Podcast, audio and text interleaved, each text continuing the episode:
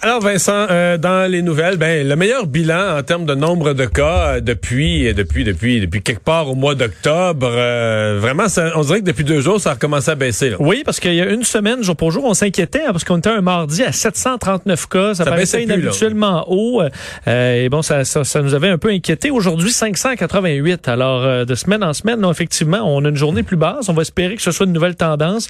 8 décès, si on l'a vu les décès là, on, si on peut rester en bas des 10 par par jour pour quelques temps, Ouais, ça ben, mon bien. avis, euh, là, les décès en CHSLD, ça a diminué énormément avec la vaccination. Puis là, on, vaccine, on a vacciné beaucoup les RPA. D'après moi, si on se donne un autre trois semaines, ces personnes-là vont être protégées. C'est plus tu protèges les personnes vulnérables, plus le nombre de décès va venir limiter. Oui, Ce là, les change le 85 visage de ans la et plus, euh, 85 ans et plus, l'efficacité de la première dose euh, va arriver aussi beaucoup dans la région de Montréal, mais tranquillement ailleurs aussi. On verra ces décès-là baisser.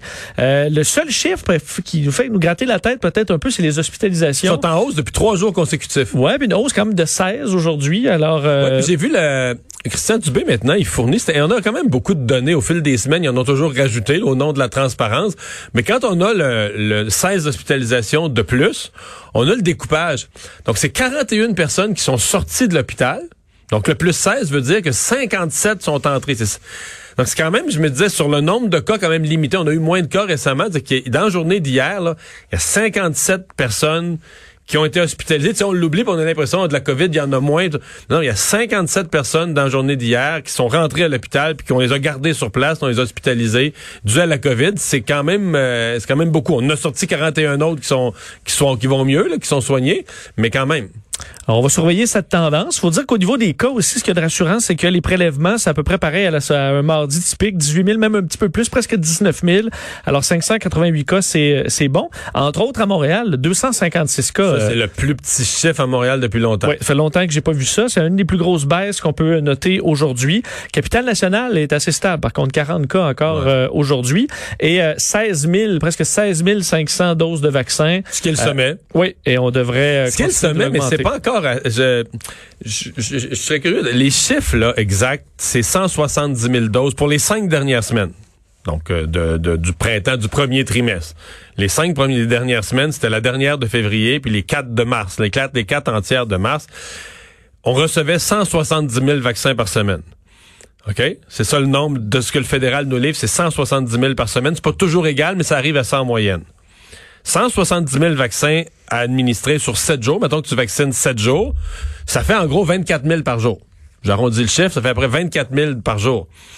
Euh, là, euh, on n'a jamais donné, en fin de semaine, on donnait 6, 7, 8 000. Fait qu'il y a quelque chose, on n'a pas encore atteint le rythme pour donner présentement, là, malgré que le Québec a la meilleure campagne de vaccination des provinces canadiennes, à mon calcul, à moi, on ne donne pas toutes les doses que le fédéral nous livre. Là. Et euh, mais bon, ça vient quand même de commencer aussi. Oui, là. on aura oui, les 85 ans et plus, c'est ça, on peut pas atteindre le même rythme que C'est quand sûr ce sera. euh, c'est ce qu'il disait aujourd'hui. C'est le groupe le plus difficile à vacciner. T'sais, ils marchent pas vite, ils viennent au centre. C'est pas euh, c'est pas Et- facile comme groupe à- d'abord à amener au lieu de vaccination. Et tu fais la comparaison sur- au niveau de la vaccination avec les autres provinces. Euh, on se compare souvent avec l'Ontario. L'Ontario, aujourd'hui, au niveau des cas, c'est 966. Eux, c'est en bas de 1000. là, C'est quand même bon, mais on est rendu dans les 500. Alors là-dessus, quand même, le nombre de cas est, euh, est très différent entre Et- nous et, et en les, on ne parle pas de vaccination grand public avant fin mars. Tout à fait. Et, euh, On est, ils sont d'accord d'un travailleur de la santé et des groupes comme ça. là.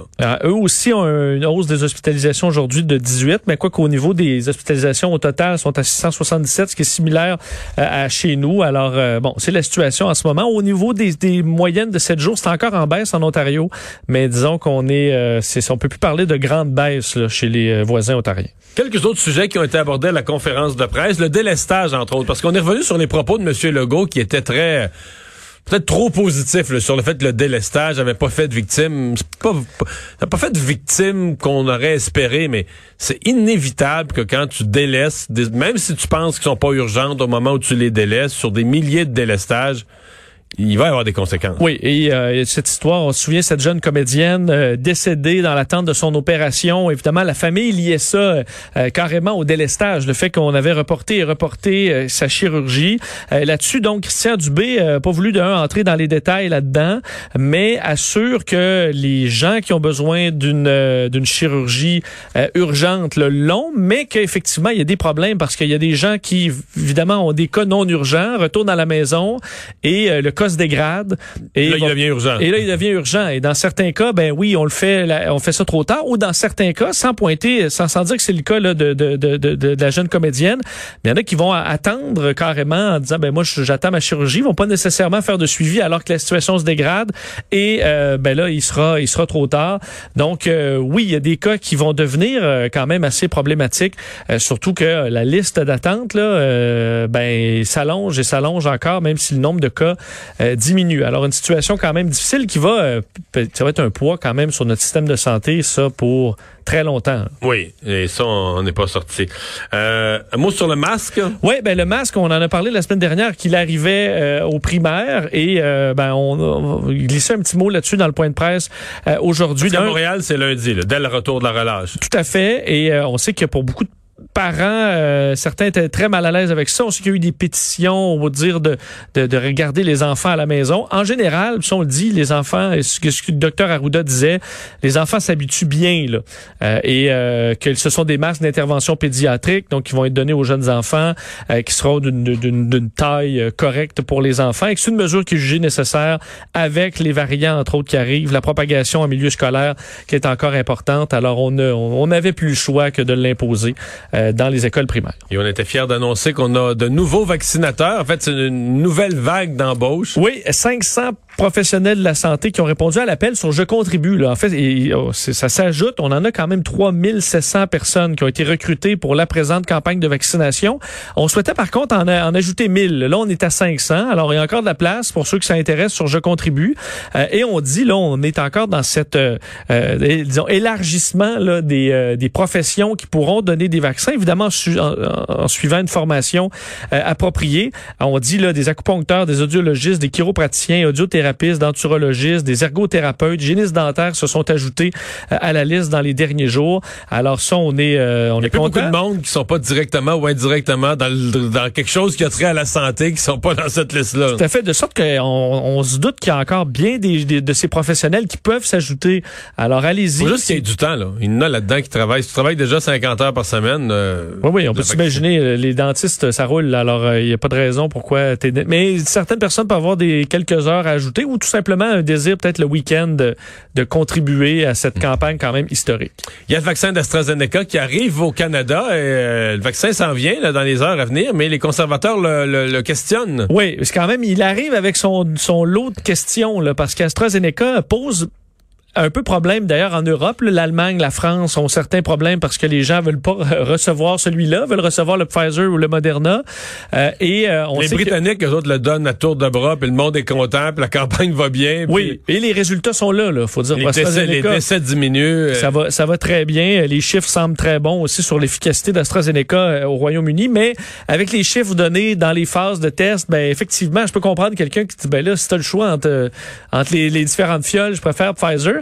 Euh, et la question du 65 ans est plus là. Donc là, rappelez ce qui arrive au Canada. Demain, on va recevoir 500 000 premières doses d'AstraZeneca. Mais pour ajouter un peu de pression, ben, il faut livrer les 300 000 premières doses. Il faut les administrer. Mais tu sais que c'est un flash food, hein? Qu'est-ce que tu veux dire? Est-ce que tu connais Flash Food? Non. Mais tu sais, c'est une application, là, t'as des... Ah oui, je comprends qu'il arrive à la... T'as, des, t'as des, mettons, un yogourt qui est à trois jours de la date de péremption. À l'épicerie, t'as un rack. On te le vend à 50% euh, de rabais, là?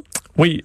Mais là, non, mais pour vrai, les, les, les doses, là, ils ont une date de péremption, là. Ben, le 2 avril. Et le 2 avril, ça arrive vite quand même, surtout Faut quand... les donner. Faut les ben, donner. Et ça arrive sur... Donc là, il faudra donner au moins 300 000 ben, Justin Trudeau les a eu sur Flash Food.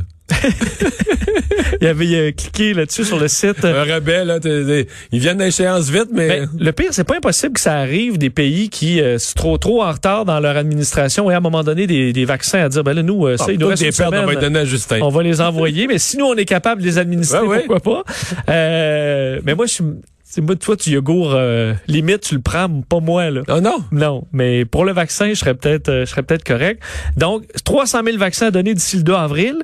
Et euh, le problème, c'est qu'on sait qu'il y a des questionnements à savoir est-ce qu'on les donne aux plus âgés, mais c'est eux qu'on vaccine en ce moment. Donc là, on aura des décisions à, prendre sur euh, qu'est-ce qu'on va faire. D'ailleurs, docteur Arruda aujourd'hui... du personnel de la santé. Tout à fait. mais là, on en a quand même vacciné déjà pas mal. Ouais. docteur Arruda disait on attend des consignes et des directives. Parce qu'au Québec, c'est 100 quelques mille qu'on va avoir. Là. Sur l'ensemble de tout ce qu'on a comme vaccination, c'est pas c'est pas la fin du monde à passer. En tout cas, je sais pas. Ben, tout à fait raison. Euh, mais pour les conservateurs, on demande des, euh, des réponses parce qu'on sait que le, hier, le panel d'experts sur l'immunisation au Canada euh, déconseillait l'injection du vaccin chez les 65 ans et plus. Pas parce qu'on a des informations qui disent que c'est dangereux, mais parce qu'on a bon manque d'informations sur cette tranche d'âge. Mais les Britanniques le donnent à leurs vieux puis ça va, ils, semblent protégés, puis dans les, les, résidences personnes âgées, tout va bien. Il y a quelque chose là où on a, euh, on n'a pas la preuve parce que Astra, AstraZeneca n'a pas bien fait le travail de faire la démonstration qu'il est efficace auprès des aînés. Oui. on n'a pas de preuve inverse non, non plus. On n'a pas de preuve d'inefficacité chez les aînés. Donc, tu as tout à fait raison. C'est pour ça que du côté de Santé Canada, on disait que c'était bon pour les 18 ans et plus, là, pour toute tranche d'âge. Et là, on sent qu'en fait, tu as des scientifiques qui disent, ben nous, il faut que, faut que ce soit absolument by the book, qu'on ait toutes les données, sinon on n'y va pas. Et d'autres qui disent, ben non, mais allons-y un peu avec le gros bon sens, on est en situation d'urgence. Alors là, il y a un certain clash, euh, de sorte que le les conservateurs demandent une réunion d'urgence pour pouvoir avoir des scientifiques qui vont étaler le, fond de l'affaire, pour pouvoir prendre des décisions euh, qui vont être claires. Parce qu'on voit en France, là, ils, ils interdisaient euh, après 65 ans. Là, on est rendu 65-75. on donnera l'AstraZeneca si vous avez des comorbidités. alors, et en Allemagne, on essaie de les passer parce que les gens en veulent pas. Alors, euh, il y a des questionnements concernant l'AstraZeneca et les conservateurs essaient d'y voir un peu plus hmm. clair. Alors, ben oui, on en a parlé avec euh, Paul Larocque. Euh, donc, demain, conférence de presse à 17 h Je le mentionnais à Paul, il y a des régions où on veut, on, s'attend au déconfinement, puis on s'y attend, puis on le veut vraiment. Là. Tout à fait. donc, quelles seront les décisions du gouvernement annoncées demain? C'est sûr qu'il y aura de fortes réactions parce que, entre autres, en Chaudière-Appalaches, où, le, ben, en fait, non seulement la santé publique de Chaudière-Appalaches recommande que la région passe en zone orange. Ça fait combien de jours de suite qui sont en bas de 10 cas? Là? Ben, ça fait long. Ça fait au moins une semaine, sinon plus, qui ont toujours moins de 10 cas. Tout à fait. Et si on veut pas en... De l'autre côté, Québec, ça va quand même bien. Euh, capitale nationale, c'est tout près. Donc, les, on n'est pas dans un coin en ce moment où il y a une grande éclosion. Donc, eux, la santé publique recommande carrément qu'on passe en zone orange. Le maire de Lévis, tu l'as eu en entrevue à LCN tout aujourd'hui, Gilles Lehouillier, euh, qui lui-même dit, j'espère que la recommandation va être suivie. Euh, actuellement, on réunit tous les ingrédients pour être reconnu en zone orange. Et selon le maire de, de Lévis, euh, c'est une question de confiance entre le gouvernement et la population dans la mesure où on a des critères de zone orange. Et si on tombe dans ces critères-là et qu'on nous garde zone rouge, ben on brise un peu ce lien de confiance entre la population et euh, le gouvernement. Alors, on verra demain. Mais il dit qu'il va respecter, quelle que soit la décision du gouvernement, il va respecter. Mais entre les lignes, on comprend qu'il va, va respecter, mais il va, être, il va, être, frustré.